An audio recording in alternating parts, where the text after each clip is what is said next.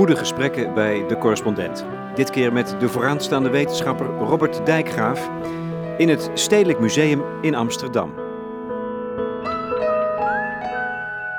Wat kunst toch is, is een, uh, ja, het is een ander soort werkelijkheid. Ik vind het meer geïntensiveerd. Het is iets, iets hogers. Dat vond ik echt.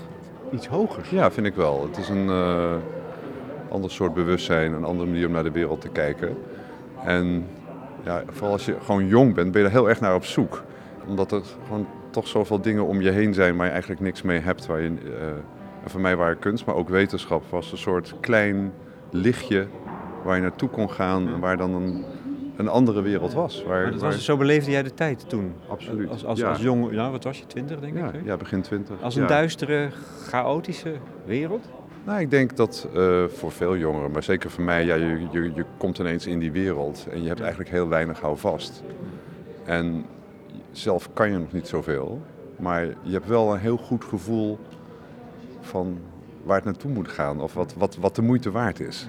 En dan heeft, heeft een, een kunstwerk soms iets zuivers, iets, ja, uh, ja, iets subliems, iets wat je verheft, wat, wat je, wat je uh, letterlijk opheft als, als mens. En daar ben je heel erg naar op zoek. Kwam je hier vaak? Ja. Uh, je moest ook misschien? Ja, misschien wel, dat weet ik eigenlijk niet. Maar het was wel heel erg onderdeel van, uh, van, ja, van je leven. Ik denk ook van dat... Robert Dijkgraaf is vermaard als wiskundige en theoretisch natuurkundige. Jarenlang het boegbeeld van de Nederlandse wetenschap als president van de KNAW onvermoeibaar pleitbezorger van de belangen van de wetenschappers en de waarde die ze hebben voor de samenleving. Sinds twee jaar is hij directeur van het wereldbefaamde Institute for Advanced Studies in Princeton, waar ooit Einstein aan verbonden is geweest. En speelde Einstein ook niet verdienstelijk viool? Robert Dijkgraaf studeerde ooit twee jaar lang aan de Rietveld Academie in Amsterdam. Hij was, kortstondig, zijn passie voor de natuurkunde kwijtgeraakt. Vanwege zijn liefde voor de kunst heb ik met hem afgesproken in het Stedelijk Museum in Amsterdam, waar hij toen kind aan huis was. Het was een tempel, een atmosfeer, een wereld waar hij in wilde zijn. Op goed geluk lopen we het museum in, de majestueuze trap op en hey, het eerste schilderij waar we tegenaan lopen is Rosy Fingered Dawn van Willem de Koning. De Koning, ja, ik vind dat echt uh, gewoon geweldig, omdat uh, er hangen hier trouwens drie gewoon geweldige werken van hem. Het is natuurlijk ook iemand die een enorme ontwikkeling heeft doorgemaakt. En op een gegeven moment uh, eigenlijk puur met kleur schildert. Kleuren zijn voor mij enorm belangrijk. Ja. Ik, wat ik bijzonder vind aan de manier hoe hij schildert is van ja, kleur is, begint vaak, het of schilderen begint vaak met tekenen en dan ga je het bij spreken inkleuren. Ja. En die kleur die zit dan opgesloten in die lijnen. Uh, en op een gegeven moment vallen die lijnen weg. En op een gegeven moment vallen zelfs die figuren weg. En dan is die kleur eigenlijk gewoon vrij. En uh, dat is een soort hele, voor mij een hele fysieke ervaring. En ik kan me nog uit die tijd ook herinneren, gewoon het, nog steeds, het gewoon fysieke plezier om, om gewoon een kleur in je handen te hebben. Uh, maar dat, wat, uh, waarom is dat dan zo ook niet alleen maar een fysieke sensatie, maar ook zo belangrijk? Heb je het gevoel dat je, dat je het leven zelf bijna aanraakt? Ja, ik denk het wel. Ik denk dat je, uh, kijk, als mens zitten we natuurlijk enorm gevangen, ook in de werkelijkheid, in ja. onze fysieke omhulsel. Uh, maar we hebben een geest die uh, zijn vleugels kan uitslaan. En kunst doet dat eigenlijk. Die, die, die, die laat, het is eigenlijk een enorme overwinning. Het is een overwinning. Het is, ik voel ook van ja, je, je kan in de natuur staan en je, je kan die natuur ervaren. Maar dat is, dat is, dat is eigenlijk die, die enorme kosmos, de, de aarde. Maar het bijzondere is als wij mensen dat op, op een vlakje van 2 bij 2 kunnen namaken. Ja. En ons diezelfde ervaring kunnen oproepen. Misschien nog wel in een intensievere vorm. Want ik denk eerlijk gezegd dat dit schilderij krachtiger is dan die daadwerkelijke dageraad aan. Ja. Waar was het? Ik ga even lezen. ja, even naar de muur. Ja, het, uh, het Louse Point. Ja, dus het is, het is echt... Rosy Fingered Dawn at Louse Ja, Point. op Long Island. 1963. 1963, ja.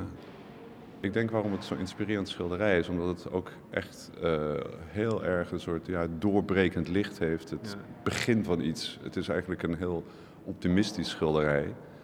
Door de, door de spleten heen van het doek eigenlijk glanst dat dat roze licht. En ja, dat komt er doorheen. Door de kieren van. Uh, dat heeft hij gewoon op ja, gewoon een prachtige manier geschilderd. Ja. Is, is het voor jou ook dus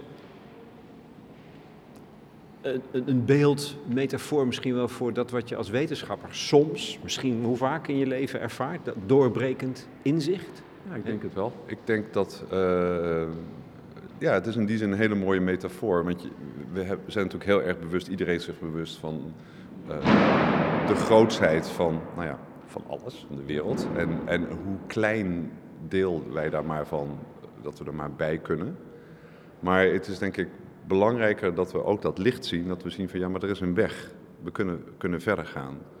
En uh, het is die belofte van inzicht en begrip die mij altijd veel meer voordrijft dan het inzicht en begrip zelf. Dat, dat, wat je ook uiteindelijk dan hebt gedaan. Het is ook vaak dan, als je het dan begrepen hebt, dan is het ook weer, ook weer weg. Hè? Van, oh ja, weet je wel, van... Uh, het standaard grapje van dat de wiskundige is iemand die gewoon uh, jaren nadenkt over een probleem en zegt, oh, het is triviaal. Weet je? maar het is ook een beetje zo. Op het moment dat je het begrepen hebt, is het weg. Ja, is het Op het moment dat, die, dat je het nog niet hebt begrepen, maar dat je wel denkt van, maar wacht even, van, er is een oplossing. De natuur heeft een weg gevonden. Ik snap het nog niet. En dat is het spannende. En dat is dat licht wat daar op de, op de einder is. En daar wil je eigenlijk naartoe gaan. Uh, dus ik had altijd een hele mooie metafoor die Richard Feynman gebruikte van ja, natuurkundigen zijn een soort toeschouwers bij een schaakspel, maar we hebben nooit de zetten uitgelegd gekregen. Maar zelfs als je de spelregels van het schaken kent, dan win je nog niet iedere partij. Dan begint het eigenlijk pas. En wat ik uh, enorm spannend vind, juist eigenlijk ook in de natuurwetenschappen, dat ja, we zijn nu denk ik ook echt in een tijd waarbij er een soort omslagpunt is, waarbij we niet langer de natuur bestuderen, maar we rangschikken eigenlijk de natuur om hem daarna te bestuderen. Sommige mensen zeggen het is bijna vals spel. Hè? Dus van, wat je normaal gesproken als natuurkundige doet, is materialen bestuderen, zoals die voorkomen. Maar nu kunnen we eigenlijk materialen atoom voor atoom maken. En dan hebben ze ineens eigenschappen die nog nooit eerder in de natuur zijn voorgekomen. Dus wij mensen zijn eigenlijk een soort onderdeel van de natuur. Ik zeg wel eens, eigenlijk wordt gewoon de wetenschapper wordt een ontwerper. Je ontwerpt met de bouwstenen en dan ga je dat weer bestuderen. Dan leer je weer. En de vraag is dan, zijn dat natuurwetten of zijn dat mensenwetten? Ik denk dat er nog steeds natuurwetten zijn. Maar uh, kijk... Maar zit er ook niet iets angstaanjagends in? Dat morrelen aan de... de, we, we, kunnen het al natuurlijk vanaf het begin. Een natuur morrelt aan zichzelf. Dat is het hele mooie. Want het is begonnen met een oersoep van deeltjes waar nauwelijks enige structuur in zat. Hele kleine variaties. Hè? Een duizendste van een procent, klein beetje warmer op één plekje en een ander plekje. En nu lopen we hier. En alles wat we hier om ons heen zien, deze complexiteit is daar uitgegroeid. Dat doet de natuur zelf. Die maakt zichzelf ingewikkelder, ingewikkelder, ingewikkelder. En wij zijn eigenlijk een soort versnellers daartoe. Maar jij kent die angst niet. Hè? Die, die wel vaak zo sluipt in je, in je bewustzijn als je nadenkt over bijvoorbeeld technologische ontwikkelingen van de laatste tijd. Het, het, nou ja, genetica bijvoorbeeld, het, het, het, kunnen schaven aan mensen, ontwerpen. Van, we kunnen mensen gaan ontwerpen. Ja, ik denk dat dat zonder meer uh, ik herken dat gevoel wel. Maar ja, als je dan toch even de lange termijn neemt en zegt van ja, waarom staan wij hier? En zwemmen wij niet ergens in een, in, een, in een poeltje of lopen we rond in de dierentuin? Ja, omdat wij in staat zijn met ons brein om, om gereedschap te maken. Nou, kleine dingen om te beginnen, een stokje en een, een, een hamertje. Maar nu uh, hele ingewikkelde apparatuur, wat natuurlijk de kwaliteit van ons leven enorm heeft verbeterd. Dus wij, de reden dat wij mensen zeg maar, zo succesvol zijn, is dankzij die technologie vanaf het allereerste steentijd. Dus uh, het is uh, natuurlijk, ja, je houdt je adem in van waar gaat het heen. Uh, en je moet er ook bij blijven. Maar ik denk, het is gewoon ons verhaal. Dus omdat, omdat het is bijna zoiets van, ja, dat, dat, is, dat is nu eenmaal waar wij een paar honderdduizend jaar geleden zijn wij rechtsaf gegaan. Want hebben gezegd, ja, deze bepaalde soort dier op aarde heeft besloten om zich met technologie te gaan onderscheiden. En dat is het verhaal waar wij gewoon in, min of meer in gevangen zitten. En het is, het is denk ik zowel een last als een, als een, als een gift dat wij dat kunnen. En dan kun je maar beter oog houden op het licht aan die horizon, zoals dat ook doorstraalt in dit doek van uh, Willem de Koning, dan op de ongetwijfeld ook negatieve uh, ontwikkelingen die er ook mee gepaard gaan. Zo, zo, moet je in het leven staan. Ieder apparaat kan gebruikt worden ten goede en ten kwade. En de consequenties worden natuurlijk groter en groter en groter. Maar ik voel wel dat het feit dat wij onze wereld willen vormgeven, of we dat nou in de kunst doen, of in de wetenschap, of alle tussenvormen die eigenlijk nu aan het ontstaan zijn. Het is toch altijd weer de mens die zich dingen verbeeldt die er nog niet zijn en dan maakt. En ja, ik voel dat is, dat is zoiets oermenselijks. Dat is zoiets moois dat wij dat kunnen. Ik denk dat het een van de, eigenlijk het meest spannende is wat je als mens kan doen, is iets toevoegen aan de wereld wat er nog niet was. Iets wat jij alleen kan zien. Het mooie van kunst is natuurlijk dat het, uh, de echte grote kunst is in staat om een beeld wat alleen in de kunstenaar zelf zit, wat hij of zij als enige oppakt en nooit iemand anders zal doen. Of het nou een frase is in het hoofd van Mozart of uh, dit beeld van Willem de Koning. En het dan uiteindelijk te maken en met ons te delen.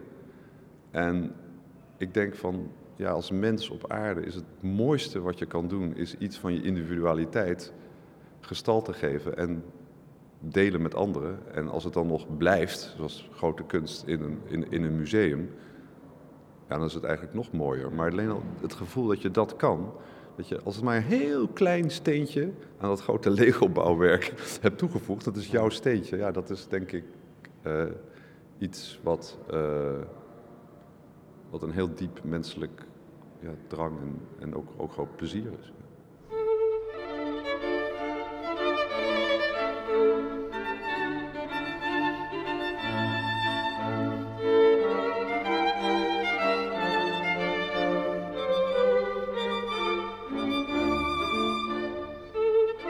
Toen ik, weet wel, toen ik op de middelbare school zat, was ik uh, zo'n beetje een, een eenmans universiteit. Ik, ik, ik, ik, kocht boeken, ik maakte mijn eigen college-dictaten. Ik, ik zat gewoon helemaal in mijn eentje gewoon de moderne natuurkunde en wiskunde te leren.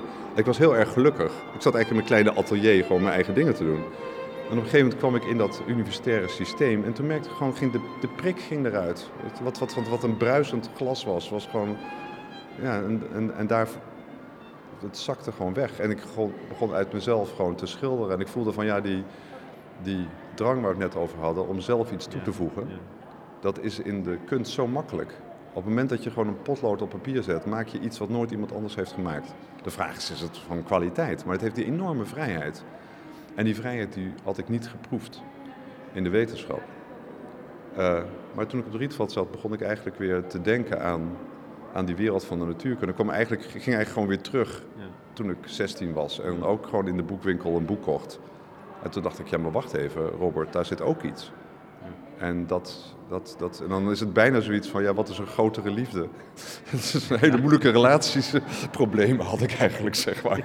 Ja, en dan, uh, dan uh, ga je weer weg bij je minnares en terug naar je vrouw of zoiets. dan kwam het een beetje een never ending story. Precies, ja.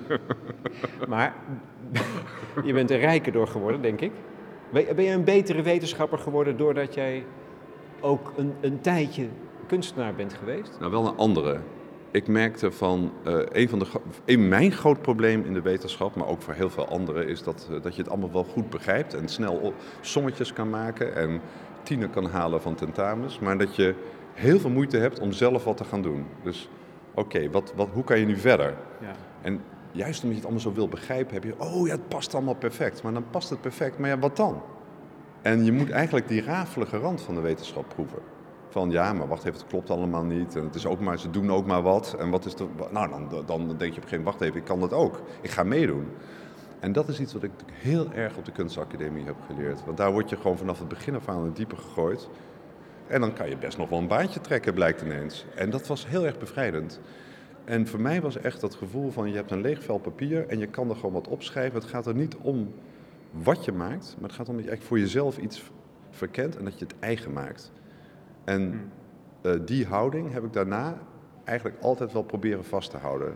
En je vrijheid, vrijheid toch? de vrijheid. En ik heb ook zoiets van, uh, en ik zie dat zo bij de echte grote wetenschappers die ik uh, om me heen heb ook, hoe zij werken, is dat ze zich eigenlijk van niemand iets aantrekken. Ze denken over een probleem na en ze weten er zijn allerlei dikke boeken over geschreven, maar ik ga ze niet eens lezen. Ik wil het niet, vertel me niet het verhaal. Ik ga zelf zitten prutsen. En dan, dan jeuken mijn vingers. En dan denk je van, ja, jij bent die grote geleerde. Waarom zoek je niet even op hoe die vergelijking is? Waarom ga je mezelf hier... Maar dan denk ik van, ja, ik weet waarom je het doet. Want je wil het van jezelf maken. En dan, ook al heb je dan een klein vlotje in elkaar getimmerd en staat er een, van de glanzende oceaanstomer uh, op de boekenplank. Op je vlotje, dat is jouw vlotje en daar kan je dan mee verder. En dan drijf je een bepaalde kant op en op een gegeven moment komt er iets. En dat gevoel, dat, uh, het schetsen, het ontwerpen, um, creëren dus, het creëren, dat is, dat is een groot goed in de wetenschap. En voor mij was uh, de, zoals ik het vaak toch wel samenvat, maar het is ook wel zo, de omweg, quote-unquote, van de Rietveld was voor mij een shortcut om bij het onderzoek te komen. Niet zozeer bij de wetenschap, maar bij het onderzoek. Ja, dat is toch, je gebruikt er niet voor niks, denk ik, het woord vrijheid. Ja. dat, je, dat hier iets vrij wordt gemaakt. En dan had je het eigenlijk specifiek over kleur. En, Maar jij bent toch ook, um, uh, als het gaat om kleur, ook nog speciaal begaafd? Je ziet, je ziet toch andere... Ja, ik, ben, ik ben een uh, synesthete, dus ik, ik heb uh, de soort afwijking dat alles voor mij eigenlijk een kleur heeft. dat begint met cijfers, met letters. Dat is wat velen hebben. Het, komt, het is niet zo zeldzaam. Ik geloof dat 1 op de 200 mensen heeft het. Maar het heeft ook ja, namen van mensen, van weken, van dagen maar soms ook objecten, voor mij ook wel formules, hebben een kleur. Ja, het is, het is, het is een soort warmte. Ik weet als klein jongetje, ik, had een hele duidelijke favoriete kleur. Dat was een soort beetje zonnebloemgeel. En dat, maar dan Van geel? Ja, iets oranje. Iets oranje. Ja. Ik zou het dus, ik, dus, dus net iets meer tegen het oranje aan. En uh, toen ik weet, wat acht of zo was, had ik mijn uh, mijn jongenskamer totaal geel gemaakt. Dus uh, mijn moeder merkte ook heel lief mee. Dus had een bedsprei gemaakt, we hadden kussens gemaakt. De, de muur was die kleur, de gordijnen waren die kleur. Zo. Dus als ik ochtends wakker werd, dan scheen, mijn kamer op het zuiden, dan scheen die zon door die oranje-gele gordijnen. En dan zat ik dus helemaal in mijn favoriete kleur. En dat was gewoon, zelfs mijn bureau was uh, wit met die kleur geel. Uh, en dat is natuurlijk al heel erg komisch dat je een jongetje van acht hebt die zegt: van, ja, Ik wil die kleur. En ik weet, we gingen naar de verfwinkel. Het moest ook precies gemengd worden. Ja. Dus ik, nee, niet die tint. Hè, dus uh, niet de kleur geel van je trui, nee. ook niet de kleur geel van het schilderij. Maar ja. ik zie hem ook niet hier om ons heen. Maar, en dat je, is ook heel erg komisch dat je dat zo, ja, zo maar, precies weet welke kleur je wil. Maar het was omdat het mijn kleur was. Je, woon, je woonde in de zon. Ja, maar het, het, het, het, is belangrijk. Ja, dat is natuurlijk prachtig. En ik was ook wel een zon, want ik had ook kussentjes zelf ontworpen. En zelfs geborduurd, met moeder gemaakt van zonne. Uh, maar het, was, het belangrijkste was dat de kleur was die ik voelde die ik zelf was. Dus ik voelde die kleur. Dus uh, ja, dus dat nou, is heel vind, komisch. Wat ik ook bijzonder vind is dat je ouders dat is, of je moeder dat ja. toeliet meeweten. Want je kan voorstellen, die jongen, die jongen is niet helemaal goed bij zijn hoofd. Zeg. Nee. Daar moeten we mee naar de psychiater. Nee, dat was echt ontzettend lief. Dus ik was ook wel zo'n heel eigen gereid kind. Uh, maar die, uh, daar werd eigenlijk altijd heel uh, normaal over gedaan. Ja, ja, mooi. Wel heel mooi trouwens. Ik zie daar iets heel blauws. Over kleur gesproken. Ja, dat is denk ik lief Ja, van de monochronen, ja. Het is, merk ik, buitengewoon aangenaam om met Robert Dijkgraaf als gids door het museum te dwalen. Maar er is nog een ander onderwerp dat ik aan de orde wil stellen. Niet zozeer de pure wetenschap zelf, als wel de universiteit als bedrijf. In augustus hield Dijkgraaf de Paradiso-lezing en toen was hij opvallend goed gemutst over de toekomst van de wetenschap. Is dat vertrouwen eigenlijk wel terecht? Wat ik zelf een prachtig verhaal vind, als je gewoon ook weer door de eeuwen heen kijkt, is dat die, die wetenschap, die begint met het onderzoekende wat ieder mens, ieder kind heeft. Maar ook al had die, die mens in die steenstijd, zat ook al te onderzoeken, maar dat duurde echt heel erg lang voordat we dat toch inderdaad zijn gaan organiseren. Dat we dat eigenlijk een naam hebben gegeven, dat we dat uh, uh, hebben opgeschreven, dat we dat hebben overgedragen. Dus langzamerhand is dat bouwwerk van die wetenschap gekomen.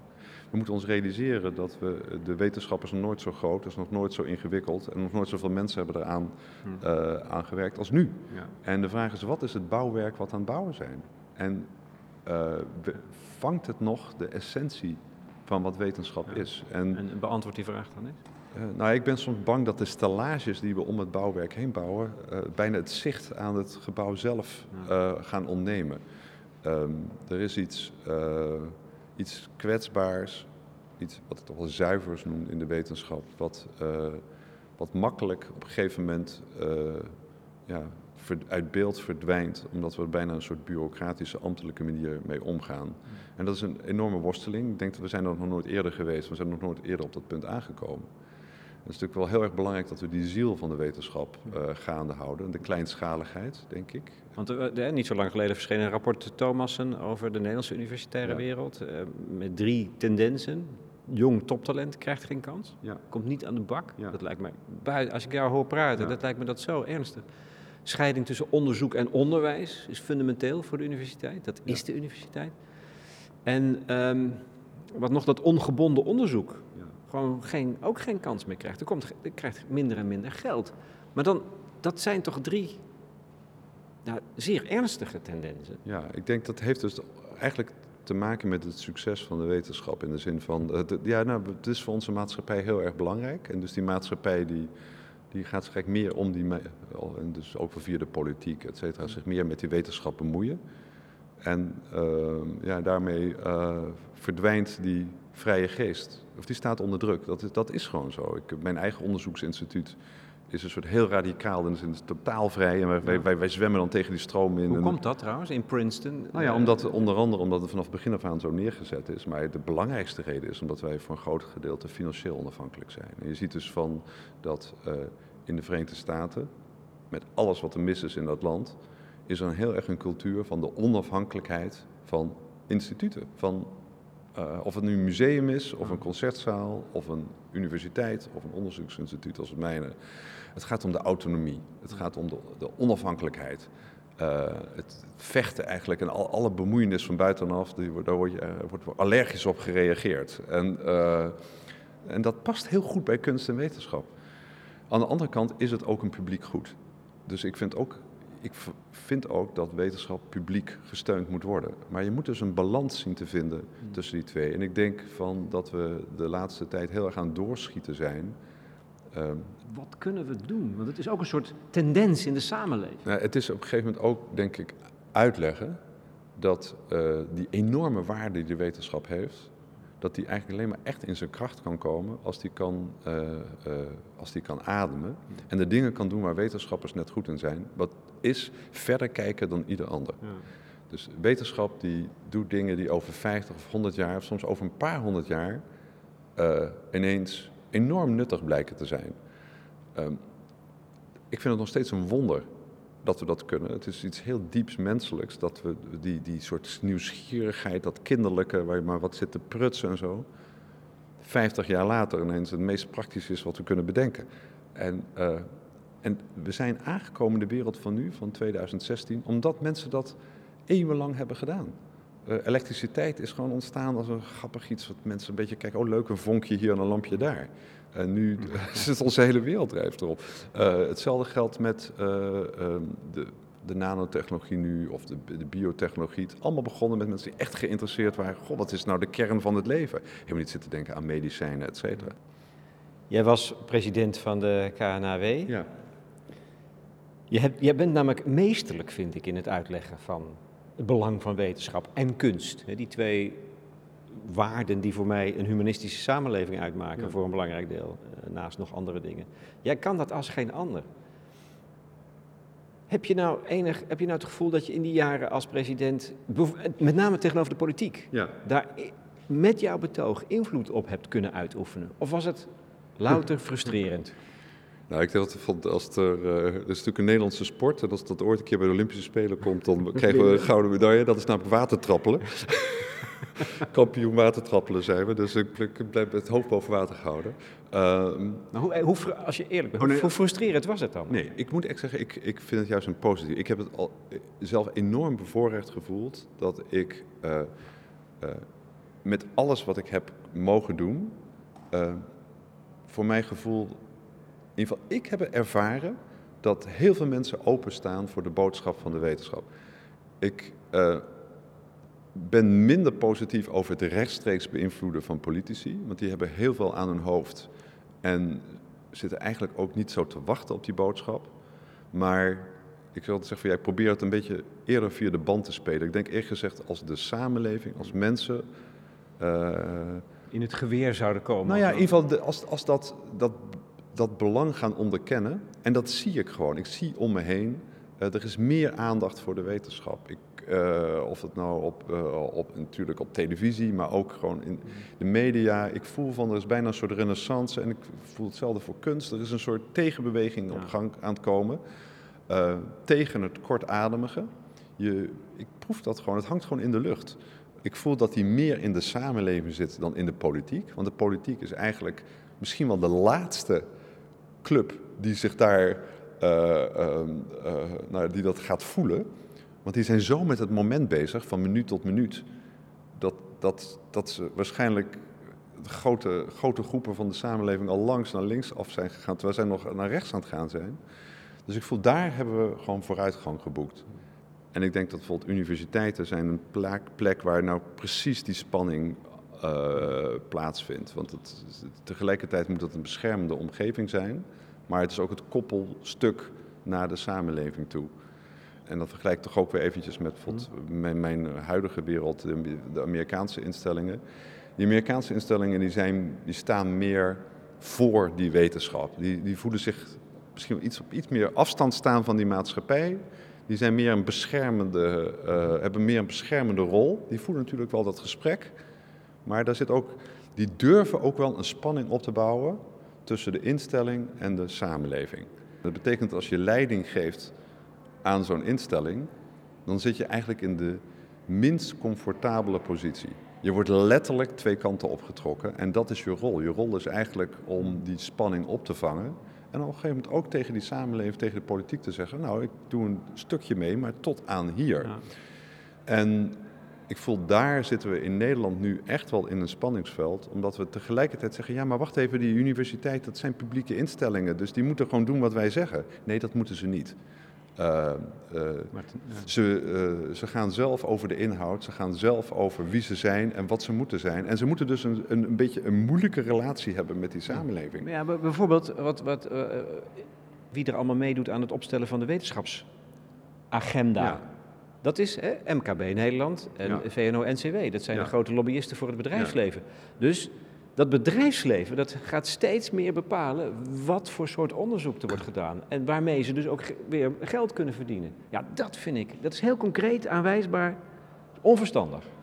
Nou ja, kijk, in Nederland willen we graag een consensus bereiken. Dat is, dat is een beetje onze nationale identiteit. Uh, dat, als je de rest van de wereld kijkt, vind je dat vaak niet. Hè? Dus daar denkt men veel meer in termen van tegenstellingen en spanningen. Wij willen graag die spanning oplossen. Dus het liefst zetten we iedereen aan een tafel en dan maken we een document waar we ons allemaal een beetje in kunnen vinden.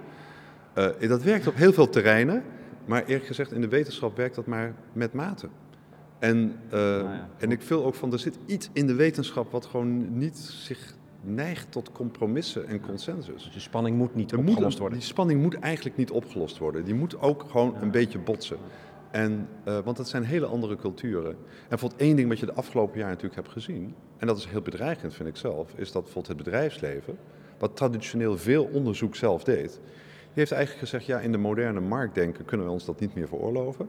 Wij plaatsen dat gewoon op het bord van de universiteit. Wat voor een groot gedeelte een publiek bord is. Dus de publieke sector heeft er een dingen bij gekregen. En als je natuurlijk maar je aardig blijft opstellen, dan kom maar op. Maar wat je krijgt, je krijgt een verdringing. Want die universiteit moet nu heel veel andere taken doen. En dus die vrije ruimte, die krimpt.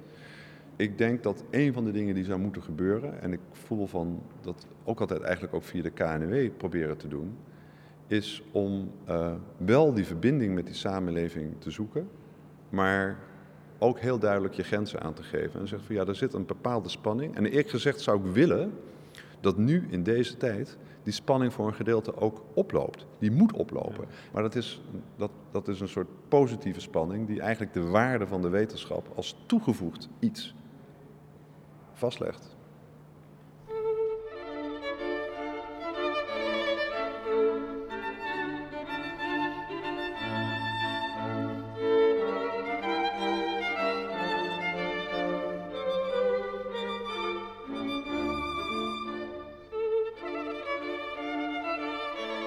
Je, dan ook, vraag je dan ook wel eens af, of ben jij iemand die zich ook wel eens afvraagt, wat is de zin hè, van dit alles? En van dat, dat wonder waar we deel van uitmaken en mijn zoektocht daarbinnen. Om te beginnen met die zoektocht, het mooie is dus dat we contact maken met het mysterie. Het mysterie is niet iets wat buiten ons ligt, dus het ligt niet achter een muur. We kunnen daarbij, we, kunnen, we zijn er eigenlijk onderdeel van. Als een bron van verwondering, voortdurende verwondering. Ja, maar nog sterker denk ik van, het is niet van, goh, die, dat, dat, die, die, die wereld die, die, die, die, die helpt mij. Nee, nee, nee, ik, ik sta in contact daarmee. Ik ben er zelfs een onderdeel van. Uh, uh, misschien is het wel zo, dat vind ik altijd een heel krachtig beeld, dat dat grote anonieme universum via ons zichzelf leert kennen. Uh, dus wij zijn het stukje waar een soort zelfbewustzijn is ontstaan in die grote kosmos. En bezig om naar onszelf te kijken, letterlijk. Maar ook de wereld om ons heen. De het universum is bezig met naar zichzelf aan het kijken. En, en is zichzelf eigenlijk aan het begrijpen en aan het ontleden en aan het verdiepen. En ook daar weer dingen aan, toe, aan het voegen. En dat, dat wat wij doen. Dus we zijn er een onderdeel van. Maar we zijn dat kleine stukje. En het we zijn er nog lang niet klaar mee. Maar we zijn wel de plek waar eigenlijk hè, in die hele kosmos, is hier op aarde, een van de plekken waar die, die kosmos zichzelf het best begrijpt. Uh, en, en ik vind dat heel erg belangrijk, want daarmee is het niet een soort andere wereld. Het is een wereld waarmee we in, mee verbonden zijn. Uh, wat een soort begin is. Uh, en dat betekent ook voor mijzelf van, uh, dat je je eigen leven ziet als onderdeel daarvan. Verbonden, in verbinding staan. Ja, maar wel heel belangrijk. We, zijn niet een soort uh, bezoekers in dat universum. We zijn niet van, goh, wat doen wij hier? Uh, we zijn een stukje van het universum wat er wakker wordt. En wie zijn wij en wat gebeurt om ons heen? En daarmee kunnen we ook de rest beschouwen. En, en het mooie vind ik van dat we natuurlijk nu op dit moment in onze ontwikkeling nog nooit zoveel hebben begrepen van die wereld om ons heen. Maar dat begrijpen betekent niet, is, vind ik veel meer dat we, zo, dat we er eigenlijk mee in contact staan. Dat we dat eigenlijk aanraken. Maar dat is zinvol, toch? En dat is zinvol, denk ik. En uh, als je zegt van ja, wat is nou de, de hele big picture, dan is misschien dat wel een groot onderdeel. Dat het alles, wat heel veel is, maar dat, het, is, het is moeilijk om daar uh, over te relativeren. Uh, uh, waar wij een onderdeel van zijn, dat wij dat in het kaart aan het brengen zijn. En niet alleen maar op een passieve manier duiden wat er om ons heen is, maar, en daarom is het mooi dat we hier zijn, daar ook heel veel aan toevoegen.